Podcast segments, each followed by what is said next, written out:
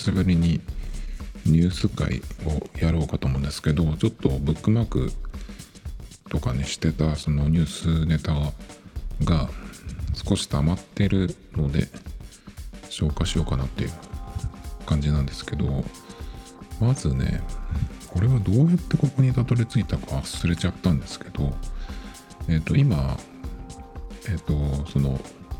お店の、ま、コンビニ袋ってと呼ばれるあのスーパーの袋とかねあのプラスチック系のビニール袋っつったらいいんですかね。あれが徐々に、えー、有料になっていくっていう、まあ、廃止いきなり廃止じゃないっていうところがなんでかなっていう感じなんだけどまあそのゴミをねその減らすためにまあ有料化してマイバッグというかそのエコバッグと呼ばれてるものをねみんながこう持つようにしてほしいっていうことでえっ、ー、と確かそれが7月からじゃなかったかなと思うんですけど早いとこはこの4月からもう有料になってますね。もうその前からスーパーなんかは大体どこ行ってもえっ、ー、とない人は自分でそのレジのところでね、えー、買うっていう形になってるんですけど。で、え4月からはどっかなってたような気がするんだけど。えっ、ー、と松清とあとどこだっけかな。もしかしたらあイオン系がそういう風になったっていう話でイオン系のコンビニでミニストップがもしかしたらもうなってるかな。4月からあんまりミニストップ行ってなくて、まあ、普段もそんなにその近くにないから行ってないんですけど。それで、ねまあ、ドラッグストアとかも早いところは4月からなってるっていうことでね。まあ7月からまあ大体どこもそういうふうにしなきゃいけないみたいなんで。まあなのでねそろそろまあどっかのお店に行ったらねもうそこもなってたっていうふうに、ね、なり得るかなっていう感じで。最近一番買いあの直近で買い物したのは文房具屋さんくらいなんですけど文房具屋さんの場合はなんか大体紙袋に入れてくれるところがほとんどで手提げのなんかビニールとかってもらった覚えがないんですけど。でそんな感じでえっ、ー、とここデパートって言ったら言っていいのかな？えっ、ー、と丸いのショッピングバッグが6月1日から有料化するっていうのをちょっと見まして今その丸いのホームページを見てるんですけどで丸いってそのいろんなそのテナントが入ってるじゃないですか。でそれが全部じゃなくてえっ、とまあ丸いの丸いがやってるお店っていう感じかな。え対象のショップっていうのが全国の丸いボディ店舗内の丸い自主ショップ。丸いの専門店丸いのアウトレット。丸いウェブチャンネル。商品の店舗受け取りカウンターとかその店舗イベント。だから丸いとして出してるお店。とかねそのイベントでやる場合はショッピングバッグが有料。えっ、と今話してきてたのはあの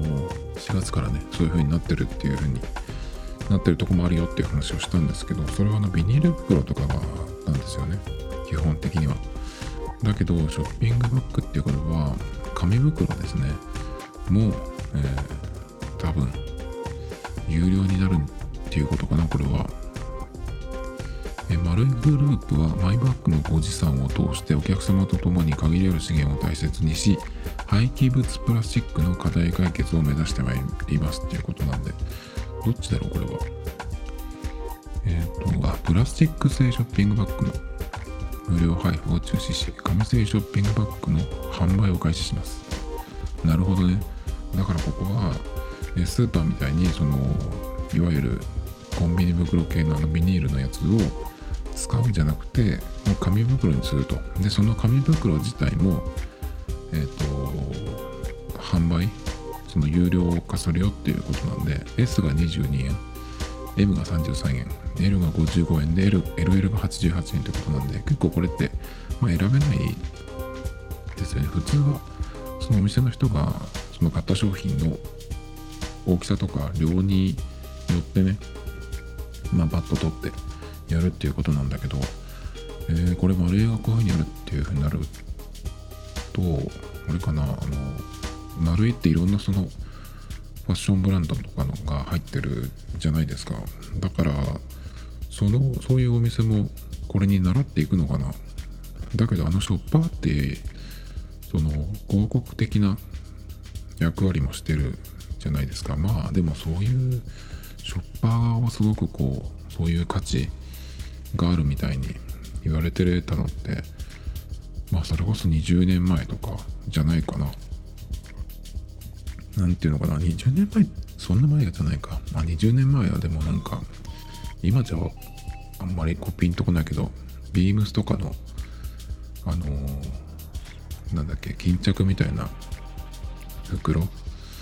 ビニールのやつで紐がついたやつね。あれ最近僕は見たことないけど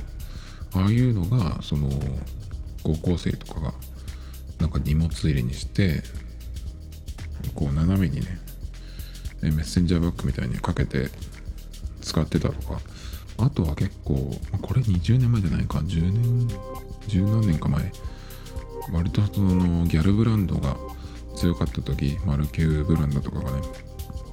そういうのが強かった時って結構その、えーと、ブランドのチョッパーを持って普段から、えー、歩いてるね人とかいたと思うんですけど。まあでも高校生とかかなそういうのがでも今はギャルがあんまりないからねなんていうかこう量産型って言われ言われるような感じとか。まあ本当にその辺はちょっとつまらなくなりましたね。ギャルに関してはね僕結構思うことがあるんでちょっとしあのギャルテーマ会やろうかな覚えてたらですけどちょっと書いておくか。なんでまあそういう、まあ、ショッパーとかっていう時代でもないっていうこともあるのかもしれないんですけど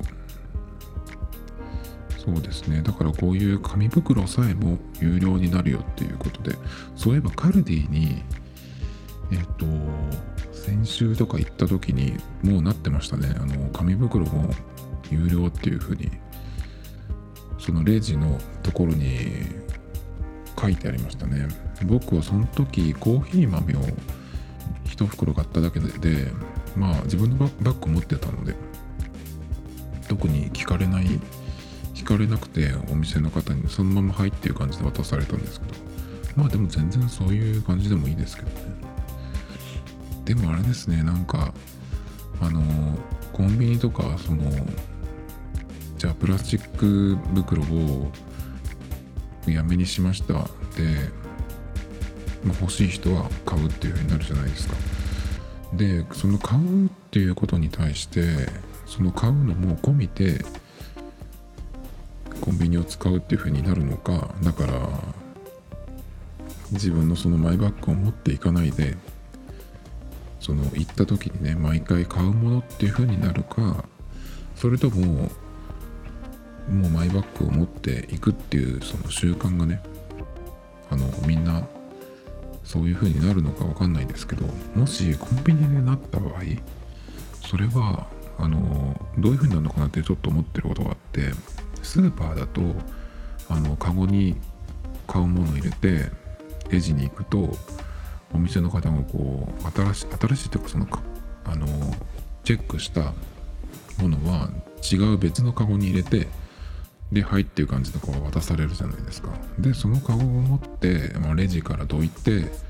そのレジのすぐね、隣の、まあなんか台みたいなところに行って自分でその詰め替えるみたいな感じだと思うんですけど、大体どこのスーパーもね。だけど、コンビニでそうなった場合、えっ、ー、と、今だったらそのコンビニの袋にお店の人がを入れてくれるわけですけどマイバッグを持っていくっていう風になった場合えっ、ー、とスーパーみたいにそのものを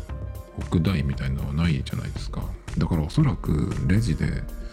その客が持ってきたバッグにお店の人が入れる。っていうことになるのかな。それってなんかうるさい人いそうじゃない？日本っていちいち。しかもさあのコンビニの場合ってまあこぼれることないけどその汁物とかとかもあったりするじゃないですか。あと基本的にやっぱりなんだろうなちょっとその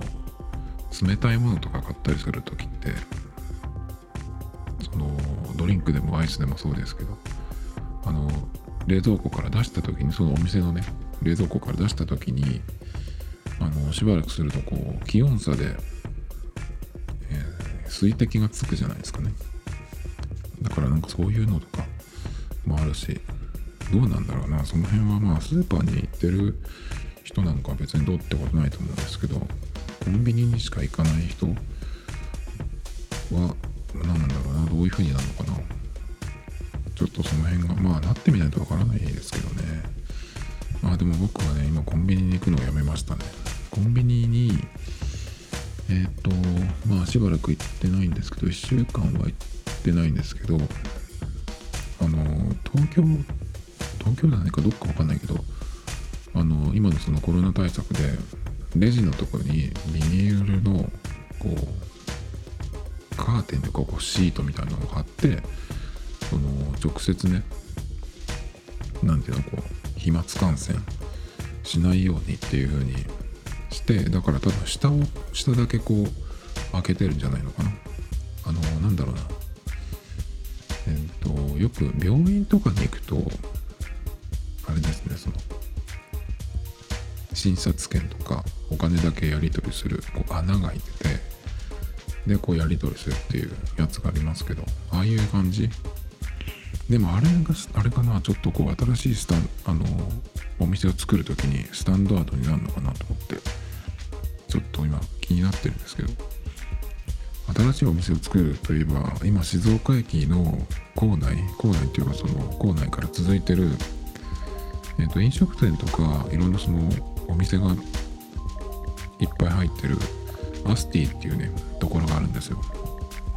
でこの間通ったらその結構半分くらいが今なんか工事してて。でリニューアル工事っていう風に出てたんですけど。で今の段階でこの4月の、まあ、上旬くらいから、えーそのリニューアル工事に入ってるっていうことはその設計っていうのはもっと前に終わってるはずですよね。っていうことはこの何て言うのかなここでもよく言ってますけどそのコロナ後のその社会にするためにいろんなところをこう変えていかなきゃいけないと思うんですけど新しいお店を作る場合それを前提にした、えーお店の作りとかに普通だったらすると思うんですけど今の段階でその工事にリニューアル工事、えーリニューアルももしくはその新しい新店舗を出すっていうそういう工事をやってるっていうことは、えー、とちょっとその二度手間になるというかね無駄になっちゃうんじゃないかなっていう感じがするんですけど。今はそれでなくてもねその工事してる部分が結構あるんであって、えーそれ以外のところもねあのーなんだっけ飲食店は臨時休業っていう風になってるとこもありましたね。もうすっかりパン屋とかも普通のパン屋さんがあのー普通だったらね違うんですけど今はもうパンがその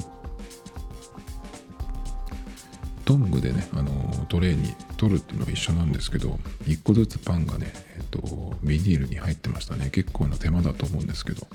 でも前々から結構この冬とかねその、え風邪とかインフルエンザが流行るシーズンにパン屋さんに行きたくないなと思ってまあ行ってないんですけどっていうのはやっぱりそのむき出しに置いてあるっていうのはねちょっと考えられないなと思って、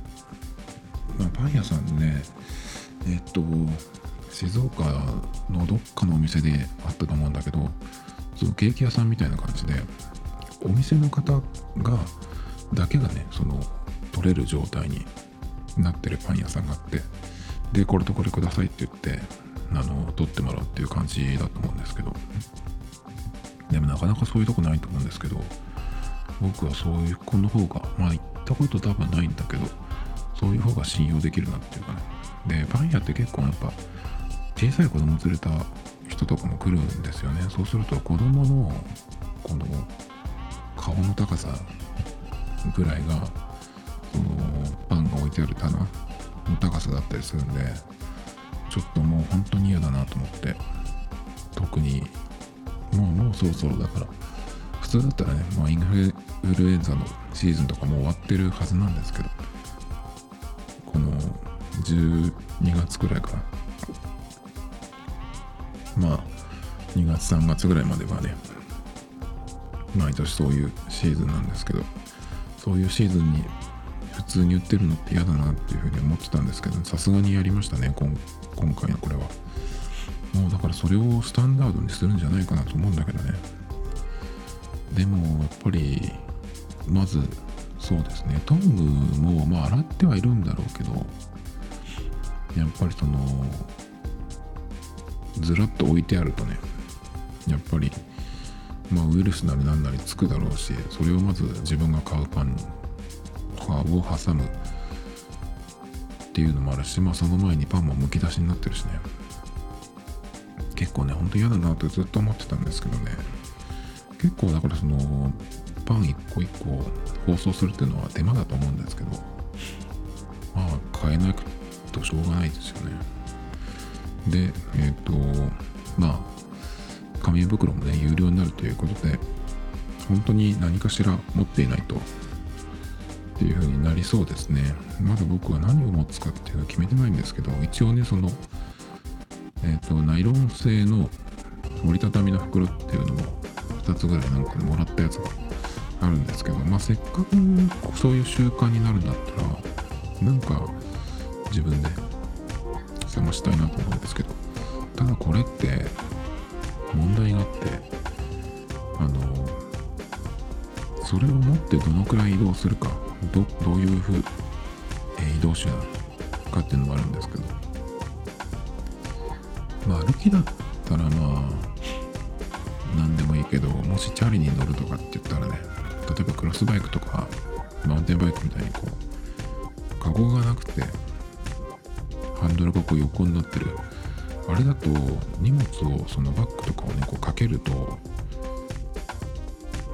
ななんて言ったらいいのかな。こう移動してる時にそのバッグが揺れてタイヤに当たるんですよね。でコンビニ袋とかビニール袋の場合だとあのそれだけでね結構穴が開いたりするんですよ。前にねあの夏ぐらいに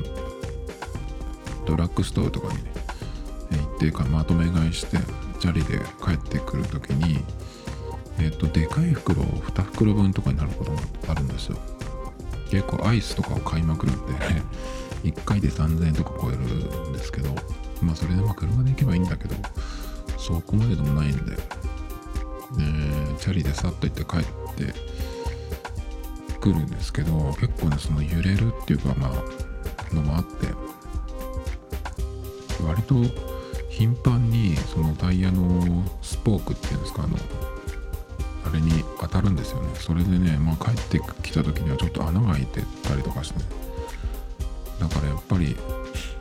うん、そういう持ち方はできないなと思ってタイヤに当たるんでね。まあビニ袋よりかはみんな強いと思うけど。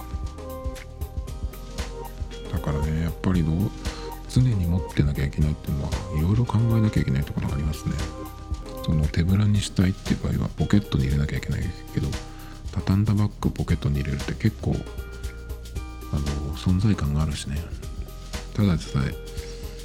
携帯もでかくなってきてるのでなんとかしないとなっていう感じですけどね。まあでもまだ1個とりあえずなんかこういう感じにしようかなっていうのを買うとねそれがまあ基準になってもうちょっとこういう形にしようとかいろいろあると思うんですけどまあ今のところはちょっと僕は LLB とかああいうのがいいかなと思うんですけどあれはもう絶対折りたたみは無理なんで、まあ、車に積んでいくみたいな感じになるんじゃないかな。そうすると買い物の頻度とかも変わるような気がする、えー、次ですね。次は C ネットジャパン。の記事なんですけどこれちょっと面白くてえー肛門でユーザーを識別尿や便から、え病の兆候を検知するスマートトイレっていうことでですねまあそのあまり綺麗な話じゃないんですけどおトイレのねそれで、えその健康状態をよく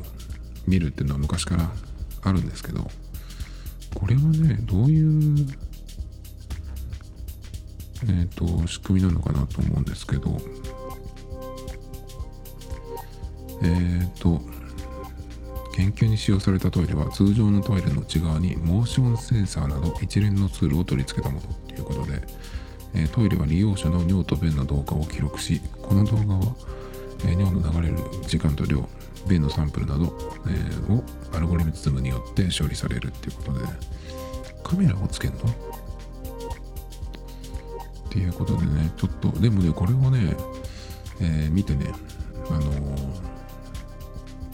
ちょっと思ったことがあって肛門認識システムまで備えているっていうことはもしかしたらこれを使うことでゲイの人は分かってしまうとかそういうことになるのかなっていうのをちょっと思ったっていう、えだけの話ですね。えー次ですね。次、 Engadget 日本版の記事なんですけど、知ってた iOS13 の文字入力で使える新便利技6000 iPhone, Tips ということで、これはね、久々に、あのーすごいなっていうか知らなかった。機能でですね、テキスト入力の時の、あのー文字、文字をそう全文選択するとか、コピー、ペーストなどね、えーやるのに普通だったらそのメニューを出して長押しとかしてやると思うんですけどそうじゃなくて実はジェスチャーでできるよっていうことをねここに書いてあってですねこの記事自体が去年の9月28日の記事なんですけどまあ iOS13 が出たのは去年ですよね。だからまあもうとっくに使えたんですけど、えーどんな機能が書いてあるかっていうとテキストを4回タップして全文選択する。2回とか3回とかはなそのダブルタップトリプルタップは、えーありましたけ？ど4回タップするっていうのはねこれはなかなかえっ、と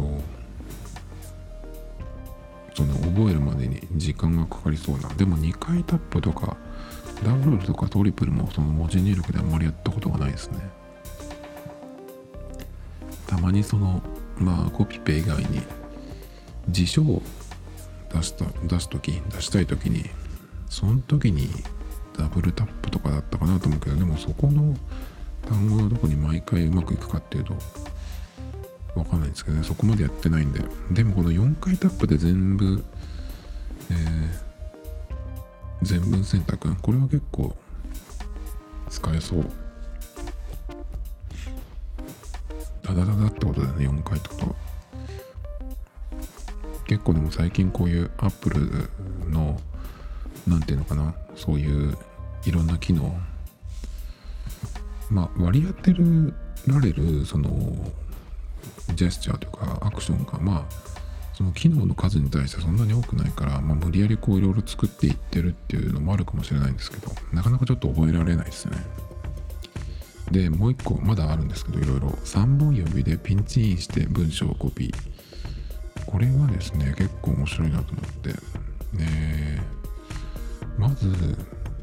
これは文章自体をコピーしてるんですけどこれ選択するのってトリプルタップとかで一文とかだけかな。多分そういうのあったような気がするんだけどまあ文章を選択されてる状態で、えーその時にねでもその選択した時にコピーとかっていうメニュー出てこないっけかな。まあその選択された時に3本指でこうピンチインつまむ感じにするとそれでもうコピーされますよっていう。でまあ勘のいい人だとその逆をやればと思う思うんですけどまさにその通りでそれが3つ目のやつで3本指でピンチアウト。今度はこう広げるやつですね。膝にこう指をこう当てて割って広げるくすぐり技がありますけどあの感じでやると文章を、ペーストできるっていう。これは結構セットで覚えやすいかな。そして3本指で2回ピンチインして文章をカット。これは覚えられなそうだな、3本指で2回連続でピンチインだからつまむやつですね。シュッシュッと。そうすると文章をカット。うん。どういうことなんだろう。ここの部分はいらないっていう時にさっきは、えピンチインでコピーだったけどそれをシャッシャッと2回やるとカットできるよっていう。キーボードで何デリートキーをした方が早くないかって思っちゃうんだけど、えー、これはちょっとあれですけどね、えー、これこの後もね結構知らなかった。3本指で左スワイプすると文章を取り消しできます。えっ、ー、とまあ undo ですね。っていうことはこの同じく3本指で今度右スワイプするとやり直し。あこっちが undo か。ん？どっちだ？そうですね。えっ、ー、とさっきの、えー、3本指で左スワイプが取り消しだから undo ですね。でそれのやり直し redo が、えー、右スワイプ。3本指で右スワイプっていうことで。まあでもああでも人によっては結構そのこの iPhone の点キーでそのレポートレベルの文字入力をするっていう人もいると思うんですけどあの芸能人の人でブログをね書くのに多分 iPhone でやってるんじゃないかなっていう人がいると思うんですけど多分その書く時にメモ帳にねこの下書きでバーッと入れていってで文章と写真を貼り付けてっていう風にやってる人が結構いるんじゃないかなと思うんですけどそういうのぐらいその文章を書いたりする人には結構いい機能かなと思うんですけど。まだ僕はあんまり使ってないですけどね。あのこれのポッドキャストの、まあ、台本っていうことではないんだけど今日何喋るかっていうのとか、えー、何について喋るまあ下書きみたいなやつが多いんですけどそういうのは大体、えー、パソコンとか Mac の方のキーボードでバーッと書いていってまあちょっと何かあれば iPhone の方でえっ、ー、と削ったり足したりするっていう感じですけど iPhone でうん文章を書かなきゃいけないっていう時はうちにいる時だったらね Bluetooth キーボードバッてつなげてバーッと書いていくんですけどでもあんまりフリックもね結構ミスが多いんであのスピード自体はそんなに遅くはないと思うんですけどもう速くなったからといってもう正確に速いわけじゃないんで結構ミスるんですよね。は行のとこやったつもりが1個下のランになってたりとかね。結構そういうの多いんですよ。だからあんまりやりたくないですねフリックって。だけどあの海外の人はあの何、ー、て言うのそのこの縦に持った時の幅のペンキクワーティーの並びであれで打ってますね。YouTube とか見てると。あれはすごいなと思いますけど。まあだから音声入力とかの方に行くんじゃないかなと思うんですけど。それをやるんだったらっていう。はい次ですね。次は IT メディアニュース。これも iPhone の話題なんですけどマスクつけると iPhone で顔認識しない Face ID 問題。これで解決。コロナ危機を乗り切るためにっていう。ことでこれは IT メディアニュースなんですが Mac お宝鑑定団ってまあその僕は一番その信頼できるあのその Apple 系の、えー、情報情報サイトなんですけどまさにねこの Face ID、えー、今ってそのマスクをおそらく年中世界中でするような感じになってくんのかなっていう感じがするんだけど仮に、えー、インフルエンザ並みにその予防接種あとそのタミフルみたいにすぐ治るワクチンみたいなのがねすぐにこう、ま、いつでも病院に行けばあるっていう状態になったとしてもだからといってあの感染してもいつでも感染しても OK だからそのマスクなしでね野面でどこでも行けるっていうことはないと思うんですよね。だってインフルエンザだってなってその症状別にひどくならないけどちょっとおかしいなと思ったら病院に行ってあなってますねって言って、えー、薬を処方してもらってまあそれであの症状自体はすぐその落ち着くというかねそういう感じになると思うんですけどだけどインフルの場合って1週間でしたっけ？あの外出しちゃいけない。っていう風になってるですよね今ってもう。それがまあ常識というか医者がいいよっていう風に言わないとまあ出勤出社同行しちゃいけないっていう風に今はなってると思うんですけどコロナもね今はまあ、えワクチンとか何もない状態ですけど2週間隔離っていうのが普通なのでまあそういうふうにワクチンができてもね 1, 1週間はまあおそらくその出られないっていう状態になっちゃうと思うんで、まあ、マスクをせずにその感染しても別にいいよっていうふうにはならないと思うんですよね。だから結局そのマスクするっていう習慣は結構ね、えー、続くんじゃないかなと思うんですけどそうなるとやっぱり Face ID 顔認証だけっていうのは結構もうその今の時代には合わない気がしちゃうんですよね。Android 端末なんかは Face ID とその画面のところに指紋認証が埋め込まれてて両方使える。それとかあと裏にねえっと指紋認証のうんのやつがねついてたりとかして。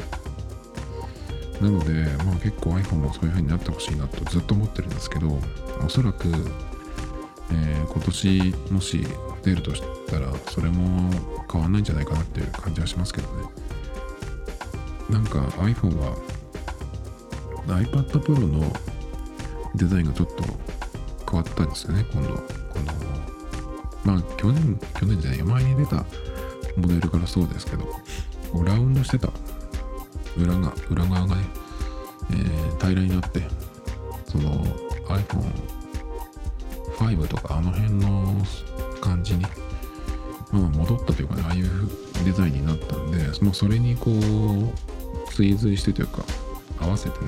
ああいうデザインになるんじゃないかっていうのがあるちょっとどっかで読んだんですけどまあそれは結構あり得る感じだと思うんですけどまあそれはそういう風になったとしてもまあおそらくあのダサいノッチはまだ続くような気がするしね。うん指紋認証も、え、使える iPhone ではなさそうな気がするんでやっぱりじゃあ、えー、いちいちねその iPhone ロックするのに今もその iPhone X 以降、えー、10S、11使ってる人がまあその外でねロック解除するとき、まあ、しょっちゅうあると思うんだけどその時にいちいちマスクを、えー、触って自分の顔を出すのっていうそれ見た見たことあんまりないんだけど人がこうなんかやってるのってあんまり見てないんだけどそういえばそうだな。どうしてんのかな？僕は未だに、えー、裏がバリバリに割れてる8プラスを使ってるので指紋認証で開けるしかないんですけど。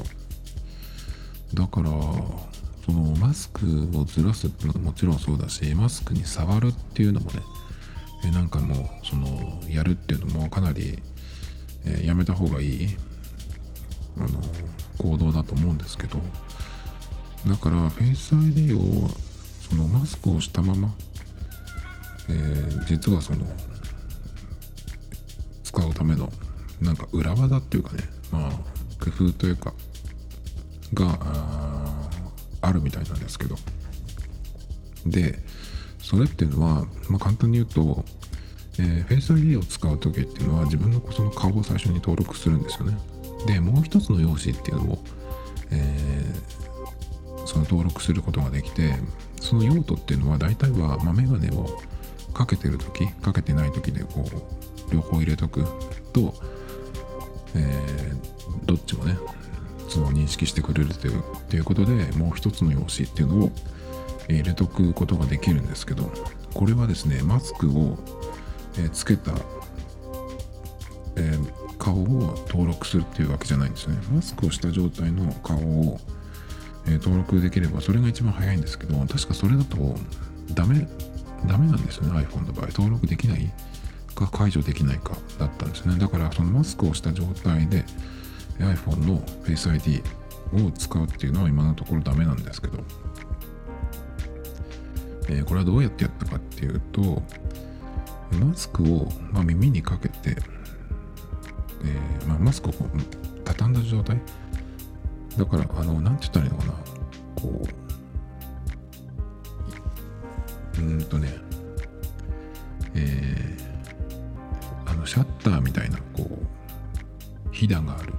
あのタイプのマスクじゃなくて真ん中で折れるタイプのマスクなんですけどそれを、ま折った状態で片方耳にかけてで鼻ってこう顔の真ん中のところまで持ってくるんですよ。でマスクをしてる方あマスクをしてるうん左半分マスクをしてない右半分みたいな感じで両方ね、えーまあ、半分マスクをしたような状態にするんですよ。でその状態でまあその Face ID の設定をするんですね。なのでこの真ん中で折れるタイプのマスクの場合だと、えーこの方法で、え2つ目のその用紙を2つ目の顔をね、えー登録しておくとあのーまあ Face ID これでマスクした状態でもいけるみたいな感じですね。うん。だけどどうやら最後のところはちょっと気になるんですけどなお Face ID がブロックされたパーツの 3D フィーチャーを全て失うためセキュリティが大幅に低下するそうでマスクを常時使用しなくなったら Face ID をリセットしてマスクをした顔の登録を解除した方が良いそうだ。っていうことでまあそうだね。その分ちょっとこうもうなんていうの？まあデメリットもあるよっていう話なんだけどでもよく思うんだけどずっと持ってるじゃないですか。携帯ってね。だから特にまあ一人暮らしとかの人それとかあの他の人まあその自分の iPhone を手放して他の人がこう触れる状態になるってことがほぼないんだったら、まあ落とした時にちょっとあれだけど、えーロックをかけない。そもそも。それだったら、えー、Face ID しかないやつでもねあの困らないんじゃないと思うんだけどでもまあ落としたりした時に困るよね絶対ね。やっぱね Face ID 僕はダメだなと思いますけどね。はい次はですね、えーこれは結構ね日本の人は読んどいた方がいいんじゃないかなっていうやつなんですけど東洋経済オンラインのところにあった、えーこれ漫画なんですよ。記事なんですけど、え外出禁止の国に日本はやばいと心配されるわけ。ということでえっ、とサンフランシスコベイエリアに住んでる日本人の方と知り合いの人がこの記事を書かれてるんですけど。でそのね、えまあいろんな聞いた話今どういう風になってるかっていうのをまあ漫画にして書いてあるんですけどえっ、とまあどんなことが書いてあるかっていうとえっ、と今ねそのサンフランシスコは外出禁止になってるんですね。だけど、えーサンフランシスコが外出禁止になったっていう時は今のその東京が、えー何、まあ、ロックダウンじゃないけど緊急事態宣言とかっていう風になる、うん、もっともっと前の段階でもっと早かったよっていう話ですね。っていうのがねまずありますだからまあその日本が結構そのいろんなやることが遅いっていうのもあるし市民のその意識の低さみたいなところもね結構書かれてますね。それからまあえー、その保証みたいなことも結構、えー、アメリカの人たちがまあこれは結構ニュースも出てるからアメリカはね小切手をバンと送って、えー、特になんかその審査とかじゃなくてね。でも小切手って換金するのに普通だったら日本だったら銀行とかに行かなきゃいけないじゃないですか。だからそれを考えるとアメリカはどういう仕組みなのかな。みんながその銀行に殺到したら。あのそこであのいわゆるクラスターになっちゃうじゃないですかね。あとはねえっ、ー、と僕はこれ気になったのがその今アメリカで、えー、外出禁止の生活を送ってる人たちからするとねえっ、ー、と入学式とか始業式とかねやってるっていうのがすごいなんかどうかしてるよっていうもう本当僕も日本にいて東京にもいない人間ですけどでも本当そう思うんですけどね。でもねあれですねこの間も言ったけど静岡でもしえっ、ー、と小学校入学式やってましたね。でしかも市長がねやればいいみたいな全然やればいいみたいなさそういうこと言ってたんですよ。信じられないなと思うんだけど。だって子供だけじゃなくて親が来るんだよ。親はその間だって仕事してるじゃん普通に。道内だって。お店とかは閉まってるけど何て言うんだっけ。その丸の内とか霞が関とかの人は普通に電車で毎日通ってるじゃないですか。だからまあそういう人たちがこれからね続々と感染していくと思うんですけどまあその辺のねこう何ていうかな日本のやばさみたいな。まあとっくに分かってることですけどね。結構やっぱその違う視点の人の話でしかも日本語でしこう聞けるっていうのも結構、まあ、ありがたいですけどね。まあなん響かない人は響かないのかな。あとねえー、まあそれ関係で防具の記事なんですけど鳴り響く外出禁止の警報音。鳴り響く外出禁止の警報音。守らなければ逮捕。私の街では今ボリューム1アブダビのアブダビ編ということでね、えー、結構ねこれはえっ、ー、とまあ中東でもねそういう感じで、外出禁止の警報音が鳴るっていうことでねあの東京ではなんだっけ六本木とか歌舞伎町に党の職員が行ってなんかあのテレビのクイズ番組とかでその答えを書くフリップってあるじゃないですか。あれぐらいの大きさにのやつになんかその、えー、自粛してください帰りましょうみたいなのを持ってなんか呼びかけをしてるとかっつって。そこかいなって感じがするんだけど。まあそういうところもちょっとずれてますよね。外に行くなって言ってるのに出てきてるっていうのもまず変だしね。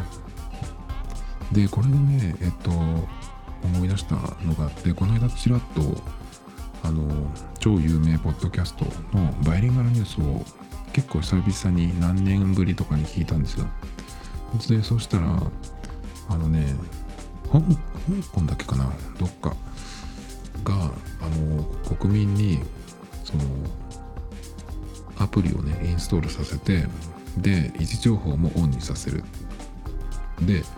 えー、外に出たらねそれでこう警察が、えー、飛んでくるみたいな。バレるっていうね。そういうことをやってるらしいですね。でもそのぐらいしなきゃダメだよっていうふうにま僕も思いますけど。嫌ですけどねもちろんそんなのは。でもまあ命がのことなんだねやっぱりそういうふうにしないとっていう。まあ誰が止めるんだってそれをっていうのもあるんですけど結局なんかでも日本は何もできない国って感じですね。その法律がどうのこうのって言ってますけど。じゃあ速攻で帰ればよかったじゃんとか思うんだけどね。でおそらくだけど日本は多分まあ何も変えれないと思うんですけど他の国に関してですけどなんとなくあの位置情報をこう必要な時に開示できる。私は今こういうところに行って今日はこういう行動をしてましたっていうねその証拠を出せる。っていう風にしてる人とそうじゃない人。でだいぶその社会的な信用とかも一個変わってくるのかな？まあそれかでもその開示できるとこじゃなくて、え常にオンにしろっていう風になるのかな？でそれをまあアップルなりなり Google なりえわかんないんですけどそれがこういつでもね、えー、警察なりなんなりにこうこの人の情報が欲しいってなった時にこうパッと出せるようになるのかな？だから位置情報は常にオンになってる。あの日本のスマホが、え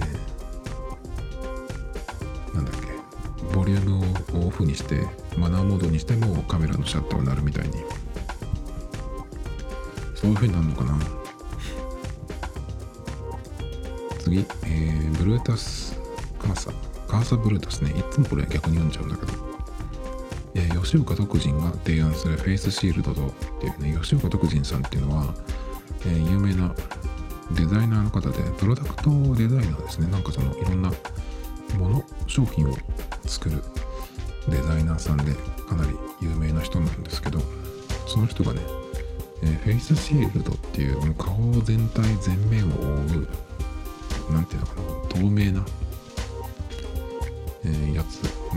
なんつったらいいの？機動隊のあの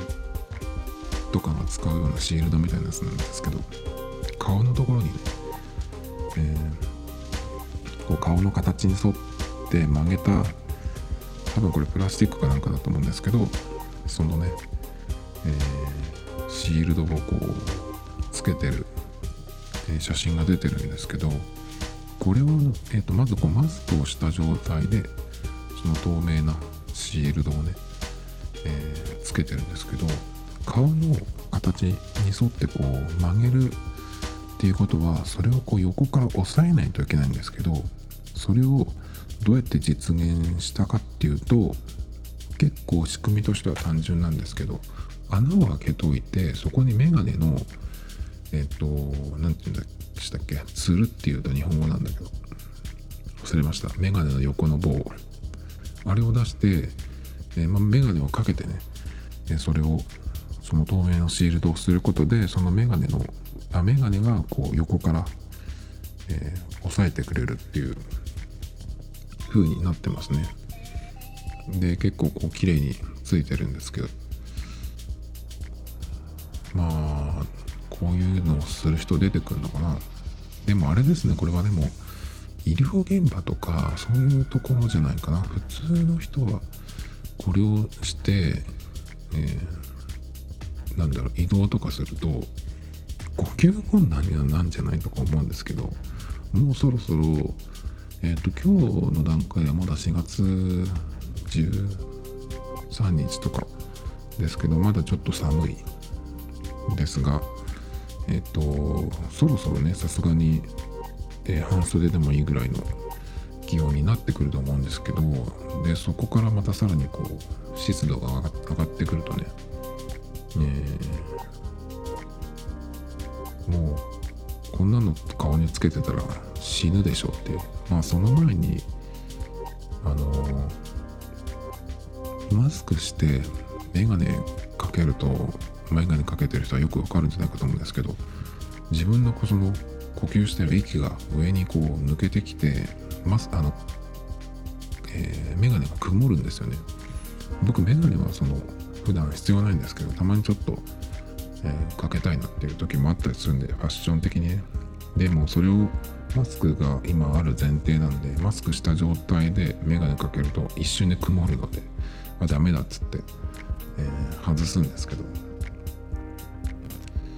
まあだからこれは普通にはなかなか使えないけどその、えー、しっかり防御しないといけないっていうそのやっぱり医療現場とかじゃないかな。でこれがその何ていうの、えー、設計図というかテンプレートが、えーと、ダウンロードできるんですね。だからそのどうやって作るんだろう？3D プリンターとかで作るのかな？まあこの形に切り抜いてここに穴を開ければっていうやつですね。なるほどってまあ一個こういうアイデアもあるよっていう話ですね。で次ギズモードの記事なんですけどテレワークでも出社したい人へオフィスの雑音を再現するサイトっていうことでああなるほどこういうのってあるよなと思って。結構そのスマホのアプリとかでもあるんですけどざわざわした音がその集中できるっていう人はまあだからそのカフェとかに行ってえなんか長居するみたいなね人もいますけどそういう感じですね。その音声だけ。そのざわざわ音をこう聞けるアプリとかっていうのもあるんですけど。えそのオフィスの音を再現するサイトっていうのがねうん。別になんかでももうこれは他にあるんだけどね。でもなんかオフィスの音って言うとまた別なのかな。ちょっとちょっとピンとこない。そのざわざわ音ならざわざわしたその音を出すアプリとか、まあ、YouTube とかでも多分探せばあると思うんだけどなんかそれじゃダメなのかなっていう。感じがしますね。でその横にあるちょっと記事これはもともともと使おうと思ったんじゃないんですけどちょっと気になったんで開いてみますけどえ任天堂がスイッチの品切れなんとかしますっていうことで国内出荷が一時停止したってことで多分売れすぎだと思うんですけど、えー、どういうことなんだろうな。まずこれ4月7日の任天堂のツイートなんですけど、えー、今週の出荷はございませんっていうね、えー、来週以降の出荷予定について改めてお知らせいたしますってことで結構だから、えー、動物の森効果もあってなんだろう。かなり品切れみたいですけどね。そんなにやりたいのかな。ゲームって。僕は全く興味が持てないんで。ちょっとわからないんです。まあこれ入れやらなくてもよかったな。じゃあ次もともと用意してた方に戻りますけどこれは防具の記事で緩くてもシャキッと見える e コマースで見つけた最初のテレワークスタイルってことで結構そのテレワークで、えー、ビデオ会議ミーティングとかしないといけない人っていうのはえっ、ー、とまあ家にね小さい子供さんがいる人はこう、えー、乱入してきちゃったりとかね、え、そういうなんかのもあったりとかするらしいんですけどまあ別にそれは問題ってわけじゃないから別に。いいんだけど意外とねこう結構格好がねあのまあ部屋着だからなんていうのかなその普段、え、仕事場で、え、人に見せてる格好と違うっていうことでね結構えっ、とねあとなんか間抜けなやつも見たな。会議が終わった時にこれ海外の話なんですけどえじゃあ終わりっていう感じで。で切り忘れてねその人が、えー、立ち上がったら、えー、下何にも履いてなかったっていうね。のがあったらしいです。男でねしかも。これは悲鳴ものじゃないですかね。なのでまあそういうこともあるんで何、えー、て言うのかなそのネクタイにジャケットとかっていう時代でもないけどそうじゃなくてもその部屋着だけど、まあ、そこまでこう緩く見えないようなっていうのも記事で出てるんで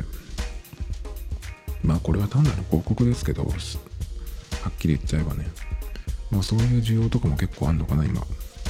でもよく思うんだけど、もうその服装よりかは、あの、ブルーバックとかグリーンバックの布が用意できれば、それをその、ウェブカムとかパソコンのカメラが映る後ろに貼っといてね。で、その自分の好きな背景にこうリアルタイムで合成できるっていうのはなんかもしかしたらもうとっくにあるんだろうけどそういうのがあったらそっちの方がねそのそこのこう遊びの方が、えー、流行るような気がしますけどね。だから頻繁に変えたりとか、えー、ある人は、えー、南極で、え南極にいるみたいな感じにしたりとかね。ある人は何ていうのかな。こうベルサイユ宮殿みたいなところにいたりとか。ある人は何？水の中とかね。そういうのいろいろ遊べそうな気がしますけどね、えー、次 C ネットジャパンでアプリ削除後も課金するフリースウェアフリースウェアアプリ App Store にもっていうことでこれがね何かっていうとえっ、となんだっけあの課金して使用期間にこれ最近よくあるやつで結構ねこれにまあ騙された的な感じであの App Store のレビュー欄に書いてる人が大勢いるんですけどえっ、ー、と使用期間が、まあ、1週間とかね、えー、あるっていう1週間とかまあ1ヶ月とかやってでその後に自動的に、えー、そのアカウントに課金しますよっていうやつで始めるっていうのが結構結構あるんですね。でその、えー、使用期間を始めますかっていうところで始めますってタップすると、えー、顔認証とか指紋認証でね、えー、こう認証するっていう風になるんですね。でそこで認証してしまうとその、えー、なんだっけお試し期間使用期間が終わった後に自動的に課金しますっていうことに同意したっていうことになっちゃうんですよね。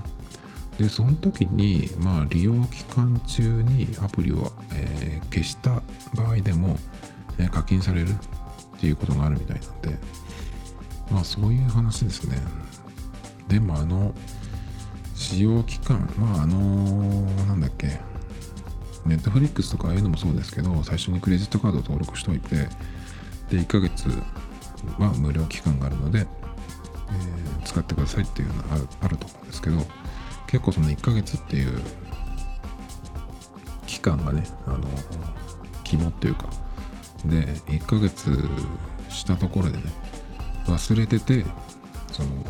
利用料金を払っていっちゃってるっていうのも結構多いんじゃないかと思うんですよね。で、え、カードの明細見た時になんだこれはってなった時にネットフリックスとかって書いてあった時にあ課金してたんだみたいなねっていうのがまあ多いと思うんですけどアプリの場合って結構気軽に試すからあのこれはしかも消しちゃってた場合ねこれはどどうやって取り消せばいいんだみたいな風になるんじゃないかと思うんですけどあの iPhone の場合だと大抵はその iTunes のアカウントに入ってるんで設定の iTunes ストアのところ App Store のところから行くとその購読してるものとか一覧が出てくると思うんでそこで多分消せるんじゃないかなと思うんですけどね。結構このこの程度が多いんですよね最近。で YouTube のちょっと話です。これ最後なんですけどえっ、ー、とこれは知らないサイトです。アイオイライトスペースって読むのかな？えっ、ー、とですね YouTube バースドっていう Android アプリを昨日だか初めて知りましてえこんなのあるんだったらいいなと思ったのが、えー、まあこれはその正規のやつじゃないんですけどモバイル版のその YouTube ってあるじゃないですか YouTube アプリ。それをバックグラウンド再生とか広告の非表示にするんだったら、えー、YouTube のその月額課金をしないといけないんですけどこの YouTube バーストっていうアプリを、えー、使うとですねそれをえー、しなくても、えー、バックグラウンド再生と広告の非表示ができるようになるっていう YouTube 改造アプリですね。っていうのが、あの、Android にあるっていう知ってですね、やっぱ Android ってその辺は結構自己責任っていうのはもちろん伴うけど、その分自由だなっていうのもなんか思いましたね。こういうのって、まあなくなったりするんだろうけど、まだまた出てくると思うんでねでもこれってその YouTube のあの収益に関わるから結構厳しくなるような気がするんだけどね。これを読んでやっぱりあの iPhone って素人用で YouTube ってそのプロ YouTube でねや Android ってプロ向けのスマートフォンだなっていう感じがしますね。Android でもまあいろいろあるんで全部じゃないですけど。だってそのガジェット系の YouTuber って言われる人の MKBHD とかあとなんだっけデイブツなんとかさのやつとかねたまに見るんですけど iPhone をメインで使ってそうな人っていないんですよね。やっぱりだいぶまあ僕まだ Android 使ってないんで結局ね夏ぐらいから、その時は Galaxy Note 10を使うとかってね言って2台持ちにするとかとかって言ってたんですけどまだ iPhone が壊れたままでね使ってるっていう、えー、だらだらと使っていますけど。で最近ね結局まあえっ、ー、と Galaxy はまた新しいのが出てノートじゃないですけどでなんでノート、ギャラクシーノート10、ノートの方がいいんだっけっていうふうに思って、それがちょっとわかんなくなっちゃったんですね。別にその、ペンで書けないと困るってことはないし、えー、デジタルのその、デジタルでの、その、ペン書きとかは iPad Pro でやるからそっちの方がいいし、じゃあなんでノートがいいんだっけかなとかっていうのが分からなくなっちゃって。ねっていう話で。まああと Android の場合は結構その1端末 1OS みたいな感じでね。その OS をどんどんこう新しくなってえー、いって全部が全部